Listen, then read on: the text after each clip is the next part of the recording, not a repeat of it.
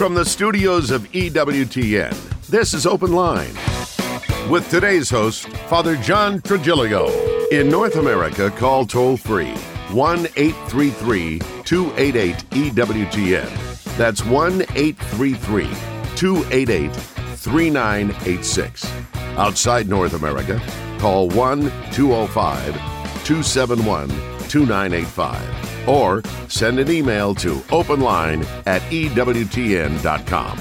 A tremendous Monday to each and every one of you. Thanks so much for tuning in to EWTN's Open Line. If you'd like to be part of the program, the number is 833 288 EWTN. That's 833 288 3986. If you're outside the United States and Canada, we'd still love to talk with you. That number is 1 205 271 2985. And we'll even put you straight to the front of the line at 1 205 271 2985. And um, if you are uh, would like to send us an email, we would happy be happy to take that correspondence as well. The email address is openline at ewtn.com. I'm Jack Williams. Charles Beery producing the program today. Your call screener is Matt Gubensky and Jeff Burson handling our social media efforts. So if you're watching us on YouTube or Facebook Live, you can type a question into the chat window and it may find its way to us by the end of the program. And our host is he is every Monday, Father John Trigilio. How are you? I'm doing well, thank you. Glad to hear it. Getting ready for the uh, the big Chris. Have we have we sent the seminarians home yet? They're all gone. That's The there- ship is- the there ship is a little empty. little too much glee in your voice there, Father. Well, the captain's up above in his quarters, and I'm down here in the galley. well, there you go. Um, as we get started on this edition of Open Line Monday, Hannah writes in, "What is Advent? I'm a Protestant and would like to know more about it." okay.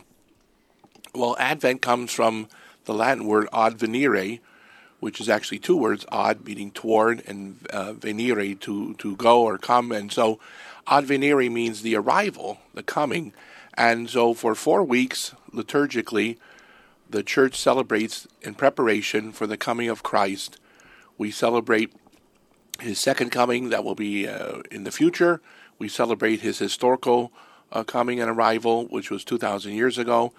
And we also meditate on the fact that he, he comes to us, he arrives every day at Mass uh, in the Holy Eucharist when the priest changes the bread and wine into his body and blood.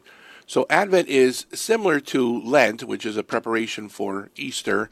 It's not as um, strict and um, the penances or the penitential season, I should say, is not as strong uh, for good reason. So we don't have um, obligatory uh, fast and abstinence as we would do during the time of Lent. But Advent is a spiritual time of preparation. Now, that doesn't mean that at home you're not allowed to put up decorations until after uh, December 24th. Doesn't mean you can't have Christmas music playing. Doesn't mean you can't go to parties. It means in church, however, the decorations have to wait until the uh, celebration of the, the Christmas uh, Eve Mass. So you you know you talk about not having to wait until December 24th. we had a, a priest in the parish where I entered the church. Gosh, more decades ago than I care to think about now. Uh, but uh, Father Sam Palmer of happy memory, uh, who was uh, at the end of his uh, tenure. Not only is his tenure as a active priest, but as it turns out, he was diagnosed tragically with Lou Gehrig's disease. and- Oh, my. and passed away after about a three year battle with that. But one thing that would just make Father Sam crazy was having Jesus in a creche scene before Christmas. where where do you come down on the Jesus in the creche before Christmas, Father? Well, I am a bit of a traditionalist that I like to have Jesus not in the crib, um, you know, whether it's at home or especially in church. Now, in the Italian tradition, um, we have this wonderful custom at midnight mass. Little Gesù Bambino, little baby Jesus, slides on a little string or wire from the choir loft in total darkness with a, with a light just shining on him, and, and they sing Tu scendi dalle stelle, you come from the heavens, the stars, and he slides into the um, nativity set there in front of the altar. You don't see that too much as we used to in the old days, but um, yeah, I it's not an absolute thing. I wouldn't discourage yeah. people from putting them in there, but it's nice to put everybody else. Now, my mother being Polish, the three kings, you had to hide them until Epiphany. They, they weren't allowed to be on the scene at all. oh, goodness. Well, it will not surprise you at all that Father Sam Palmer, when his, when his family arrived at Ellis Island, was Palmieri. So, aha. 833 288 EWTN. Two lines open for you at 833 288 3986. Jimmy says in Revelation, there's a mention of the numbers 666 as the sign of the beast. It is also in First Kings referencing the number of talents that Solomon received each year. Is there any special meaning in this? Uh, well, I, I know that within the Book of Revelation or the Apocalypse, as it's sometimes called, the number six six six has a number of interpretations, and uh, the church has not, you know, finalized or fallen on one over another. Uh, certainly, in the Hebrew language, the letters have um, numeric value, and so too in other languages. I know you could construct a way to say that the Emperor Nero came out to 666, or uh, some people even tried to say that equivalent with Hitler. Um, you know, this idea that it's a special tattoo on the back of the scalp, that's something from the movie The Omen. It's not biblically based, but I know there's some Christians today who literally think the Antichrist is going to have three sixes uh, scored on the back of his head. Uh, it, it's a symbolic thing. And remember, the number six is considered inferior because uh, seven uh, days uh, of of creation with God resting on the on the seventh. Um, seven is considered a perfect number. Six is one less. So sometimes the number six six six refers to the devil or anything demonic. Um, but you know, as it, does it ascribe to a particular person in history? Obviously, you know, it, it, it, could not have because if those people were the Antichrist, it would have been the end of the world. So I wouldn't get nervous about people trying to convolute any a sign, aha, this, you know, because I know Martin Luther tried that and, and uh, said that I was the Pope at the time.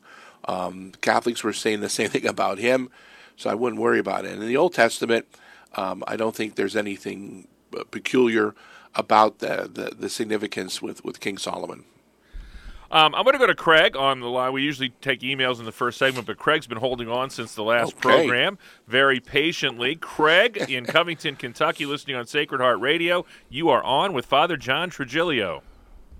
Thank you for taking my call. I was watching some sports over the weekend, and there was a team that I'd never heard of, and I Googled them, and sure enough, they were Catholic. But it just kind of led me to think, you know, I, the Big East, um, different teams, like if if if my kids and I would choose to uh, root for teams, like which ones, which universities seem to be following the Catholic faith that we can kind of pull for, and not, you know, they're not Catholic in name only. Well, that's an excellent question, and unfortunately, of the ones um, you see on TV, it's going to be slim pickings. I'm afraid. that's it, because the the really solid Catholic colleges who are orthodox in their doctrine uh, are either not big enough or they don't have enough money or um, they don't pull in uh, the big talent, you know, as you would at another place. So uh, obviously, you know, like uh, Belmont Abbey or, um, you know, um, Ave Maria Thomas Aquinas, football. Ave Maria. Um, there's so many that are solid. Steubenville. Um, they don't have a football or basketball team, or if they do, it, they're not the Big Ten. And unfortunately, the Catholic um, schools that are in that um, particular club, uh, they're not as Catholic. They may be good at sports, and you know, I know a lot of priests who are you know diehard Notre Dame fans, not to the college or university, but to the football team right. and the the basketball team. I, watching those games, supporting a particular team, my only caution is if you're going to wear a jersey of those particular schools, and it's not very clear that you're supporting the team, but it looks like you're supporting the college or the university, there's where you could get into some problem because it might be misinterpreted that you favor all the things that that school does. Um, so I really can't tell you offhand of any particular. I don't even think there is a one of, of the Big Ten uh, uh, in a Catholic. you know a Catholic school in big time Division One college athletics. I don't think you'll find any of them on the Newman list of authentically Catholic colleges. Yeah, that, and that's um, maybe that's a good thing too because you know the schools who uh, have these great teams sometimes they put more emphasis on that than on the Orthodox teaching. You know, and I, I'll I'll you know, I'll, and I'll tell you, and I've heard this from other institutions as well, but, you know, my daughter attended uh, a Catholic university that is firmly on the Newman list of authentically Catholic colleges. And even at that institution, uh, we got a long lecture from the Dean of Students about how you'll find everything on this campus that you'll find on any other college campus around America. 833 288 EWTN is our toll free number. It's Open Line Monday with Father John Trigilio.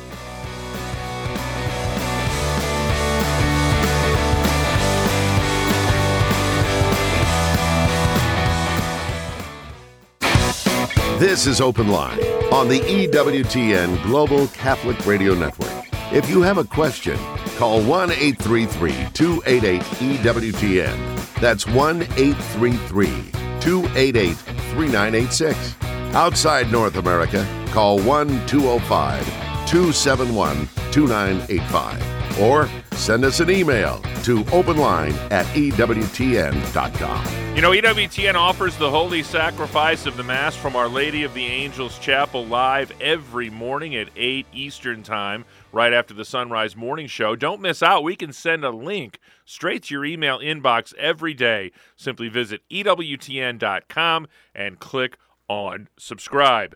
833 288 EWTN is our toll free number. Couple of open lines for you at 833 288 3986. James is in the Republic of Texas listening on Guadalupe Radio today. James, you are on with Father Trigilio. Hello, Father. Um, I attend a church nearby. It's not my parish. And um, I've noticed that the priest, when he's celebrating, look it looked kind of odd the first time I saw it, and it looked like he was uh, getting ready to go to confessional. Well, since then I've I've been to his masses several times. He's a he's helping out at the parish. He's not he's not on the parish staff. He's he's a retired priest, so he's helping out. Um, but I've noticed um, he's not wearing a chasuble, and you know, after, I didn't even know what a chasuble was when I first saw it, uh, but I just noticed something was odd. So you know, I've done some research and found out that he's supposed to be wearing a chasuble. Mm-hmm. If he says mass, and, and, this has been going on for I've been going there over a year, I'd say. Mm. So uh, I've heard through the grapevine that he's his excuse is that he's too short and the chasubles that they have uh, um, at the church don't fit him. Mm-hmm. So I, I don't know what to make of it. Uh, does it render the mass invalid if he continues to say mass in this manner? Yeah, absolutely not. It would not invalidate the mass, and it's not. It wouldn't even make it illicit. But he's doing wrong in not wearing the proper vestments. Now, I do have a little compassion for the idea that the vestments may not fit because here at the seminary we have we have sometimes for the big events a, sol- a solemnity they have these uh, special very heavy very long vestments uh, they're holy rood they're very well made but they're um, not only expensive but they they're too long i mean i'm general height i'm five nine and I have to bunch them up in my arms like this, and it could be dangerous at the at the altar if you have too much material flying around. Uh, you're trying to move the chalice without uh, spilling anything. So I can understand that. However, you know, you can always get an inexpensive but well-fitting chasuble. Uh, there's so many places you can get at. Even up at the EWTN when I was in Hanceville with Father Brighenti last week when we were taping some shows, we their gift shop. They have some very nice vestments there, I think from Granda that you know that aren't going to break the bank. So maybe if a few parishioners chipped in to get him something that fits, but he should not just wear an alb and a stole. Um, you know, the, the chasuble is the proper vestment that the priest who's celebrating. Now, if you're con-celebrating and you're not the main celebrant, you can wear a chasuble or you can wear the alb with just the stole. But if you're the principal or only celebrant, you should wear the chasuble. So uh, I think he's, um, you know, stretching that uh, excuse there a little bit. And how, how would John or any other parishioner in that situation, how would they approach the, the situation? I would say to Father, you know, Father, um, you know, we'd be willing to help out if you know uh, we hear that you know there's you need some investments that that would be more fitting to you, and making an offer. And if he really, if that's the real reason, he'll say thank you. And if he says no, I don't, I really, I, I don't want to, you know, then then you might have to go over his head and report it to some to maybe to the diocese. But I give at least the opportunity and chance to see how we how we respond to that. God bless you, James. Thanks so much for the phone call. 833 288 EWTN is our toll free number 833 288 3986. Next up is Michael in Jacksonville, Florida, watching us on YouTube today. Michael, you are on with Father John. Hi, Father John. Just a quick two part question. If a person knows he is in a state where he needs to abstain from communion, one, when he attends Mass, is he still considered part of the sacrifice of the Mass? And two, is it okay for a person in that state to say an act of spiritual communion? Yes, uh, on both counts. Uh, if someone's in the state of mortal sin and they cannot uh, go to communion because they need to go to confession, it's still good that they go to church, especially if it's a Sunday or a holy day of obligation. And they can make a spiritual communion. The only thing is they won't get any spiritual benefit from it until they go to confession and then retroactively they would receive whatever graces they would have received uh, at that time. 833-288-EWTN is our toll-free number. Just a couple of lines open for you and plenty of time for your calls at 833-288 3986. Christian is a first time caller. He is in San Antonio, Texas, listening on the Guadalupe radio app. Christian, you're on with Father Trigilio. Hey, Father Trujillo. Um, good, good afternoon. Uh, I, my, my question was um, what's the uh, what's the response to this uh, Yanuka guy they're you know talking about over there in Israel? Apparently, they're calling him the Messiah, and well, you know, I did, you know, it's like, what's the response to that? You know, I don't want to say that this guy is the Antichrist, you know, but yeah, how should we respond to that? Yeah, I, I mean, this is the first I heard of it, but it's not the first time other people have claimed to be a Messiah. And we can't always conclude that this person has ulterior motives. Uh, they may have some mental issues. They may be completely confused or they may be a complete fake. I mean, that's certainly a possibility. But there's only one Messiah, and that's Jesus Christ. And as Christians, you know, that's the essence of our religion that he is the Messiah, that he died and he rose and he ascended into heaven and he left us the church and the sacraments. So these other, um, you know, people who purport to be or people who claim that these others were messiahs uh, were absolutely uh, were wrong. I know, um, you know, there's people who impersonate, and then there's people who are confused as. But uh, you know, I don't know what this guy's motivations are. I this is the first time I heard about this particular individual. Um, you know, the church is certainly not going to come out with a, a, a, condemnation unless you know this per, particular person comes out and says, you know, everything before me was was fake or false. Then they're going to have to defend themselves. But if there's somebody who's, who's a little out there on balance mentally and is because you you go to any place, a psychiatric ward, there's always somebody there who thinks they're Jesus. There's somebody who thinks they're Santa Claus. Somebody thinks they're King Louis the the Sixteenth. Some you know Torquemada, whoever.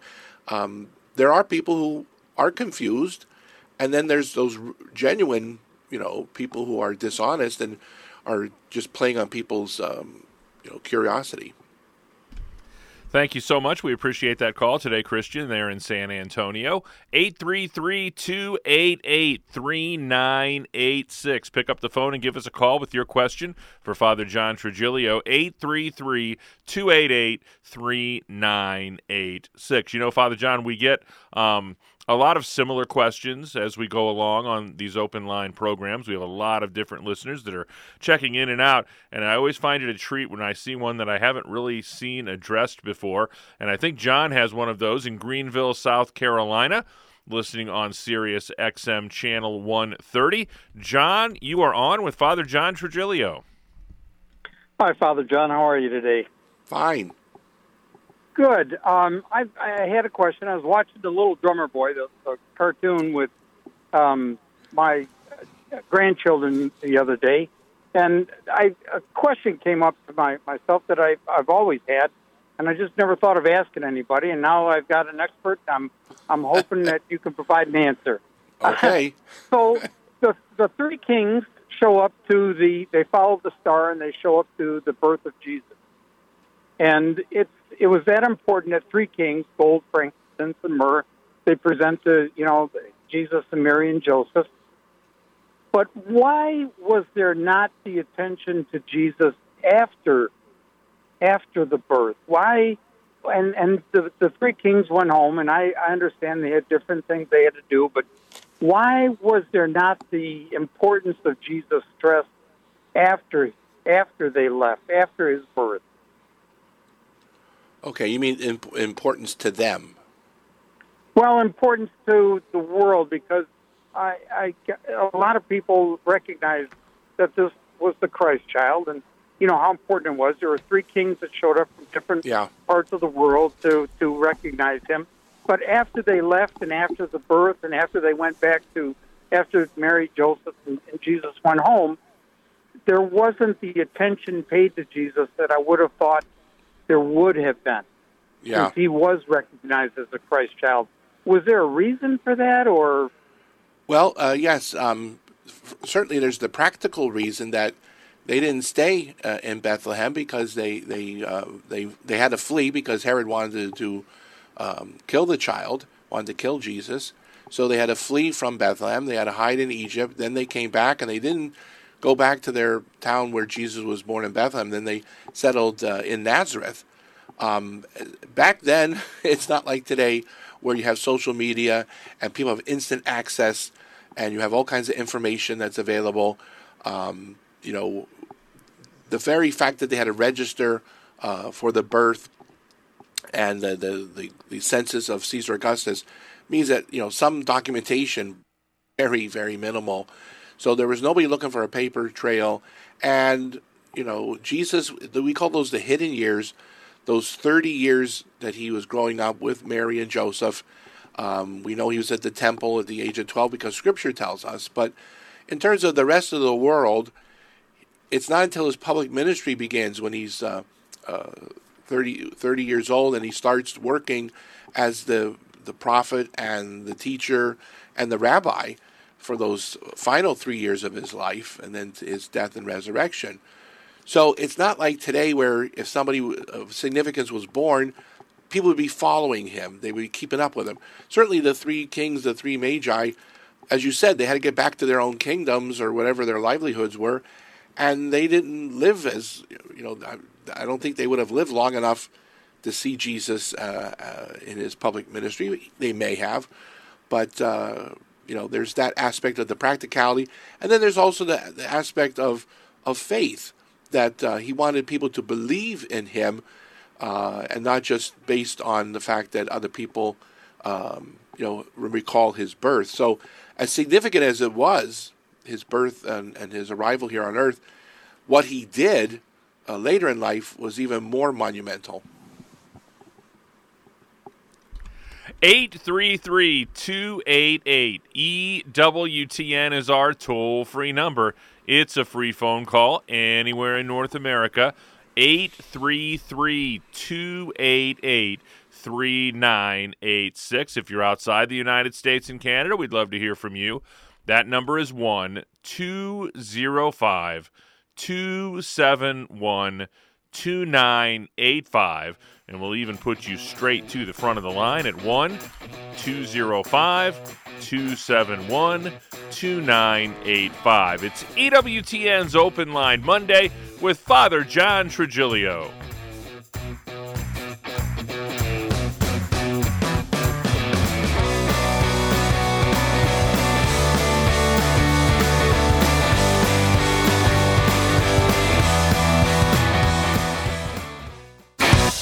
This is Open Line on the EWTN Global Catholic Radio Network.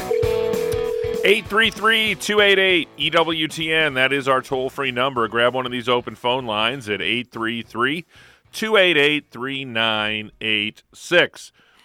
Um, a big congratulations to a longtime member of the EWTN radio family, Catholic Community Radio in Baton Rouge, Louisiana, as well as New Orleans, celebrating their 13th year with EWTN Radio. Congratulations to Dave Dawson, Jeff Blackwell, and everyone at Catholic Community Radio from your friends here at EWTN Radio. It makes me want some jambalaya. anyway, back to the phones we go. Uh, next up is Esther. She is in the Republic of Texas, a first time caller, listening on the EWTN app. Esther, you are on with Father John Trigilio. Oh, hi. Hi, Father. I had a question. Um, this weekend we had my daughter's wedding, and when it came time to communion, this was in another town that we don't belong to that parish in San Antonio. And the priest explained that at the time of communion, they want that the archbishop was now asking that everyone come up so that there was no one felt left out. But if you were not going to receive communion, to cross your arms, and you were not going to get a blessing, but you were going to receive uh, Jesus spiritually. And I noticed that, uh, like my daughter, I know she hasn't been to church in years, and there's another one of our families who have left the church and are now Christian. They all went up and they received communion, and I think they were confused. Maybe it wasn't clarified. And um, I was wondering if this is something new and, and how did it get started, if you knew? Yes, um, that's an excellent question, and especially this time of year with people going to church on Christmas um, uh, who have not maybe gone the rest of the year. Um, it's true that it, you must be a, a practicing Catholic who's in the state of grace to receive the, the Blessed Sacrament, to receive Holy Communion, Holy Eucharist. Um, I know this practice of having people who are not in the proper state, whether because they're in mortal sin or they they could have eaten before Mass. I mean, there's still the hour fast before communion. So if you had a donut in the car before you got in the church, you should not go to communion. And if you've missed Mass the the week before, you should not go to communion. If you're invalidly married, you should not be going to communion. If you're not of the Catholic faith, you should not be going to communion. But inviting people forward who are in that particular state where they cannot receive, I understand the, the rationale of people crossing their arms over their chest to indicate to the person giving communion, no, I'm not to receive the Blessed Sacrament, uh, but they can get a blessing or a prayer can be said for them. But the priest must make it very clear, and I've done this myself at weddings and funerals and at Christmas and Easter because we have so many guests coming there, to say that if you are Catholic and you're in the properly disposed, meaning you're in the state of grace, you may come forward receive communion. And if you're not properly disposed, if you're not Catholic, and you want a blessing, then indicate by putting your arms. Now, one of the things that people don't realize is in the Eastern Catholic tradition, like the Byzantine Catholics and Melkites and Maronites, and that that's how they receive communion. They come out with their arms crossed, and then they open their mouth because they receive communion, um, typically by by intinction. Um, but normally speaking, when you're in a typical Latin Rite parish, you're not going to see uh, a lot of Eastern uh, Christians there. Um, but the priest does need to explain that a little bit further to say that you know if you come forward like this with your arms crossed, please stay put, keep your mouth shut, uh, keep your hands to yourself, so that that reinforces to the person distributing that no, I am not to receive the Blessed Sacrament. Um, the idea is to be a little bit more sensitive um, to the fact that there's people who don't want to stay in the pew and be outcast. However, like I said, you don't know if the reason why they're not standing up and going to communion is one, they don't want to go, it's not an obligation that you must go. You only have to go once uh, during the Easter or uh, um, Easter tide, or that they had something to eat, or you know, yes, they had a mortal sin, or they're invalidly married. So we don't know all those things. So you can't presume the reason why someone's not coming forward is a bad, bad reason. It could be something a little less severe. But uh, since it is being done more and more, I think you're right. The priest needs to be a little bit more precise on how to do it and why. 833 288 EWTN is our toll free number. It's a free phone call anywhere in North America. 833 288 3986. Uh, Father, you are number one in the Republic of Texas today. Rosie Ooh. is up next, a first time caller from San Antonio, Texas, listening on Guadalupe Radio. Rosie, you are on with Father John Trigilio. Yes. Hello.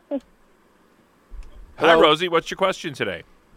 Yes, sir. Um, I was just um, it's, it's something that has to do with a friend of mine. Uh, we both grew up Catholic, and I've known them since middle school. And um, they they have their beliefs, you know, with their religion. They're not Catholic anymore, and um, I'm still Catholic. And um, I just feel like I can't um, share sometimes,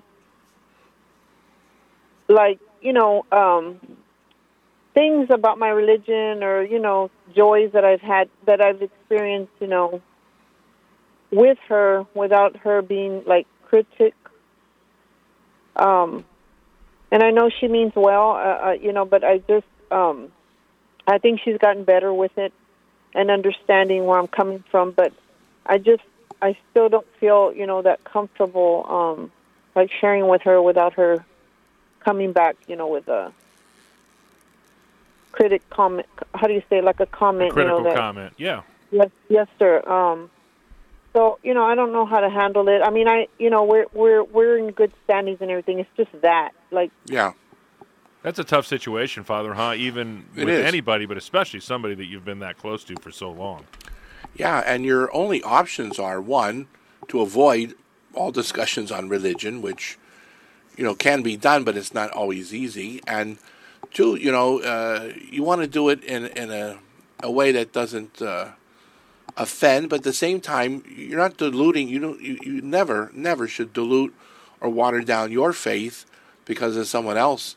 But if they see that this really is powerful, meaningful, uh, helpful to you, then maybe she'll want to come back. But it's not going to be by words; it's going to be by deeds. So if she sees that your Catholic faith makes helps you become a better person, uh, that's going to speak volumes to her. But certainly, if whenever she asks or the occasion arises, you know, um, about certain things, you know, was did Mary have other children? Um, you know, uh, why do you call priest father? These are all things where if somebody asks, the occasion arises, yes, you know, it'd be prudent for you to uh, give the, the, the right answer. But I wouldn't necessarily say that you want to go and proselytize. You want to evangelize. And evangelization occurs when someone is open to it. Um, so go in friendship. Um, you know, try to keep the conversation as congenial as possible. But at the same token, you know, as a friend, you're going to want to at least make an effort in a very delicate way. Uh, you know, it's not like you're going there to teach CCD, but the same token too, you're that's part of who you are as a Catholic, and so it's not like I well I have to you know leave my Catholicism outside as I go into their house, but neither do you want to go over there to have the you know the, the religion debate as they say. God bless you, uh, Rosie. We will keep you in our prayers for sure. 833 288 EWTN is our toll free number. We've still got time for your calls. Pick up the phone and give us a call at 833 288 3986. Mary is in Stamford, Connecticut, listening on Veritas Catholic Radio today. Mary, you are on with Father John Trigilio. Hi, Father John. Hi, Jack. Thank you for taking my call. You're welcome. My question is uh, we have a priest that when he raises the host during the consecration, he's not saying, Do this in remembrance of me. But when he raises the chalice with the blood of Christ, he does. Is that correct? Okay, he should be saying and only saying what's in the Roman Missal. Take this, all of you, and eat it. This is my body, which will be given up for you. Um, that's what's stated in the text. Um, the words for the consecration of the chalice are a little bit different than the ones for for the sacred host. So, um, as long as he says the exact words as they are stated in the missal, it's valid and it's licit. If he changes anything um, other than the absolute necessary words for validity are this is my body and this is my blood, but the other words are necessary for it to be licit and for him not to be guilty of the sin uh, of sacrilege uh, if he's you know substituting words, but um, they're not going to be exactly the same. There is there's a little subtle uh, difference there. Does this have any ramifications for the faithful? If I would say if, if he's not saying what's exactly stated in the book, yes, he must be called on that. But you know, maybe he's. I mean, if he's doing this more more than once, this is deliberate. This is intentional, and someone just needs to say, "Father, you know, could you just uh, explain to me, you know, in a very non-threatening way, say, Father, could you please share with us or with me why you're not saying what the words are in, in the text? Because you know, it's that famous axiom, you know, you say the black, you do the red." And if he doesn't give a good, coherent explanation, and there really isn't one, you you do what it says there. Those, those words are in capital letters for a reason in the in the Roman Missal. Uh, that needs to be reported to the, to the diocese if this continues to happen. He must say those words and only those words, and you can very easily find them online. Uh, you know, the, the Ordo Missae uh, in in English whatever language uh, is being spoken there. 833 288 EWTN is our toll free number. Still time for your calls at 833 288 3986. Next up is Brandon, a first time caller in the state of California, listening today uh, on Sirius XM Channel 130. Brandon, you're on with Father John.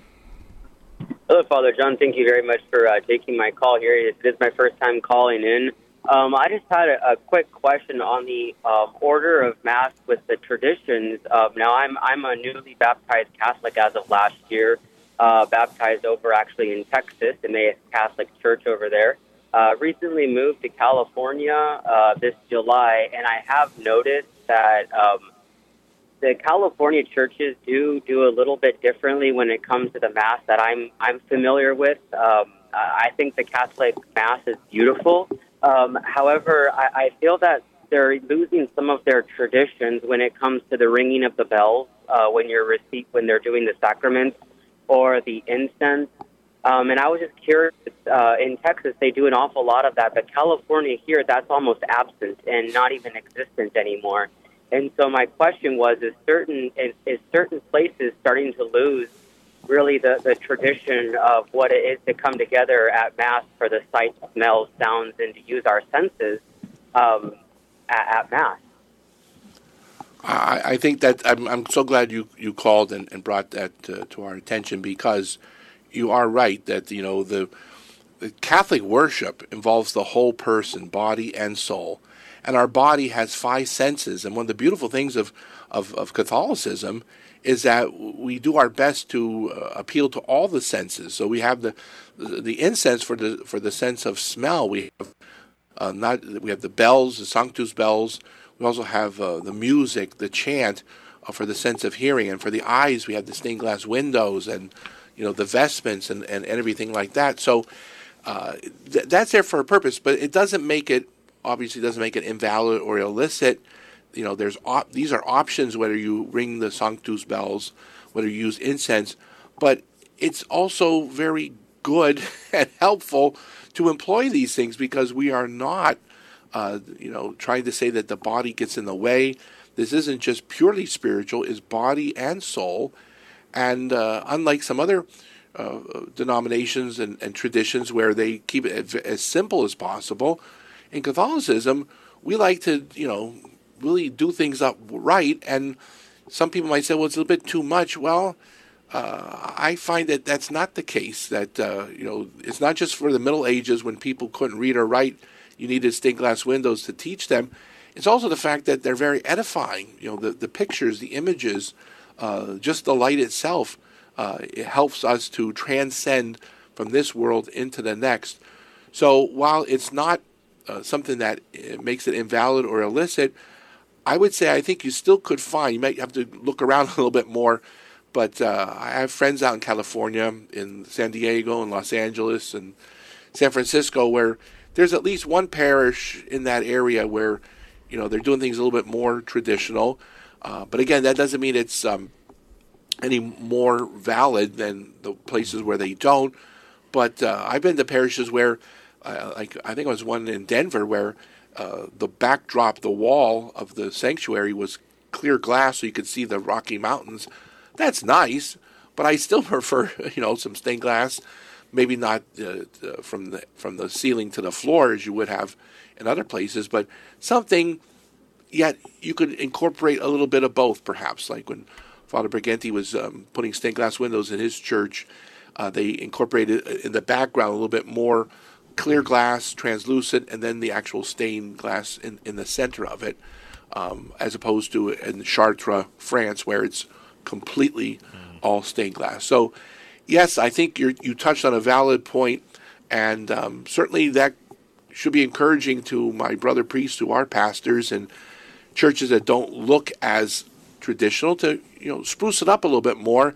And it's not just for the sake of tradition; it's the fact that you want to impart on the people the fact that we are very incarnational. We employ all the senses, the body and the soul. Um, how many different states send you seminarians? We are now, I think, at 23 or 24. So I'm sure that the specific liturgical practices run the gamut, huh? Oh, uh, to a degree, yes. I mean, the fact that they send here you know, we we we, we don't get uh, from dioceses that are way way way out in left field. right, right. But I'm sure that it's something that you address with the the men that are in formation. That uh, you know, I, what I always tell people is that you know, if if if you're within the prescribed norms, the most important thing is to not cast aspersions on people that are doing something that's not exactly the way you're doing it, huh? That's right. And you know, we don't we don't want to impute motives. We don't want to presume the worst. Give people the benefit of the doubt but the same token, when people in a very charitable way say to their pastors, like when people would say to me, Father, I don't like the incense, well, I would be sensitive to it that I wasn't going to, you know, load up uh, five extra scoops and uh, do it 12 times during the liturgy if, um, you know, if I could, you know, change the amount or uh, one mass have a, have a solemn high mass and then uh, a, a lesser one. So you can accommodate without you know, like I said, caving in. You know, and it's interesting because from our end, we are always giving advice to folks that call the programs about the most charitable and proper way to approach priests about such things. Do you cover this with the men in formation about how to receive these sorts of uh, messages from yes. parishioners? yes, I'm glad you asked that because that's one of my seminars is priests as a public person. And one of the things I insist and I reiterate to them again and again – you have to be docile to what your people are expressing to you because canon law and moral law make it clear that people have the right to express to their spiritual leaders, their pastors, their bishops, what they need, what they feel they need, and we need to address that. Now, if there's something that we can't do, we obviously need to still speak to them about that. You know, sometimes people want music that's inappropriate. Uh, you know, some people say, "Oh, let's have a uh, Christian rock group and have them play at mass. No, I said that's not. But you could have a Christian rock concert in the social hall, you know, and kids would still be able to go to that. Um, so yes, you have to be listen to what people have to say. It's like when I was doing the mass ad orientem once a month in my parish. I explained to them why I could do it, why I was doing it, and I gave them time to ask me questions before I just plopped it on their lap, like happened for some parishes right after the council. They no explanations were given, and people just showed up at mass one day. The week before was Latin, now it's English. The priest was uh, facing the tabernacle, now he's facing them with no explanation. And people are not stupid; they're intelligent, and if you respect them for that, they may not agree with you, but they'll they'll respect the fact that you respect them. Be sure to join us for the Chaplet of Divine Mercy Monday through Friday mornings at 5 a.m. Eastern Time, right here on EWTN Radio. Still time for your calls. We could squeeze a couple in at 833 288 EWTN. Give us a call at 833 288 3986. Frederick would like to know how does the Catholic Church go about deciding which books are inspired by God? Well, um, one of the criteria that they used was uh, certainly the fact that these books were accepted and used in the in the early ancient church. Uh, there were a couple of councils that met. Uh, it's the magisterial teaching of, of, authority of the church that made those decisions that these books and only these books. And it was really, um, you know, the Council of Trent that made it once and for all because uh, before that, um, Martin Luther was questioning uh, the validity of the deuterocanonical books, those seven extra books uh, in the um, Old Testament that were not originally written in Hebrew, they were written in Greek, but they were considered inspired texts at the time, and they go back to 250 BC. They were considered inspired texts at the time of Jesus and the apostles, and they were considered inspired all the way up until the 1500s. So, um, the, the problem is there's not a list in the Bible itself. Even the word Bible isn't in the Bible, but the teaching authority of the church is the one. So there are a couple of councils um, back in the ancient church, I think as far back as the hundreds and 200s, that give us a list of what's considered text. And then we have the first complete Bible, the, the Vulgate, that was done by St. Jerome, where he translated the, the Hebrew and the Greek into Latin. And Pope Damasus uh, is the one who uh, not only requested he do that, but also insisted that all these books be contained in there. So we have there, um, you know, the, the 46 books of the Old Testament and the 27 in the New. And this continued all the way, even when you look at the Gutenberg Bible, it's, it's complete. It's only after the Reformation that you have seven books taken out, as opposed to the accusation that we inserted them in. We kept what was there. Uh, Randall would like to know. He says, when Moses and Elijah appear when Jesus is transfigured on the mountain, I've been told that this is necromancy. How can I respond to this accusation? Well, necromancy is when you conjure up the dead, like some people do at seances or Ouija boards and that. Elijah and Moses, who are dead, they're not summoned. You know, Jesus didn't have a little, you know, Ouija board with him and, and do this. They appeared because, you know, they were good, holy people. They were not in heaven yet because Jesus had not yet redeemed the whole human race on Good Friday, but their souls were still immortal and they still existed, and was by the power of God. Jesus is the second person of the Trinity. So he is not committing necromancy because he has the power to uh, bring the dead, uh, so to speak, to, to life. Their bodies are dead, but their soul is still much, very much alive. So you could never uh, uh, consider that that was any form of necromancy, com- commu- communing with the dead or um, summoning the dead, as is done in magic and superstition, the black arts, uh, anything that's um, you know the part of the occult. This is completely opposite. This is God Himself, you know, doing what God can do. And uh, Stephen writes in toward the end of the book of Daniel, it suddenly begins portraying him as a younger man. Why is this? And also, they mention wars with the Prince of Persia. Are these actual wars?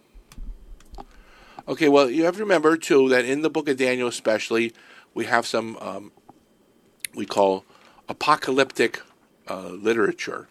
Uh, apocalyptic, you know, refers to a, a special genre of uh, biblical uh, literary forms that is very symbolic and has a lots of layers of meaning in it, just as we have, especially you know, in the in the Book of Revelation, which is also called the Apocalypse.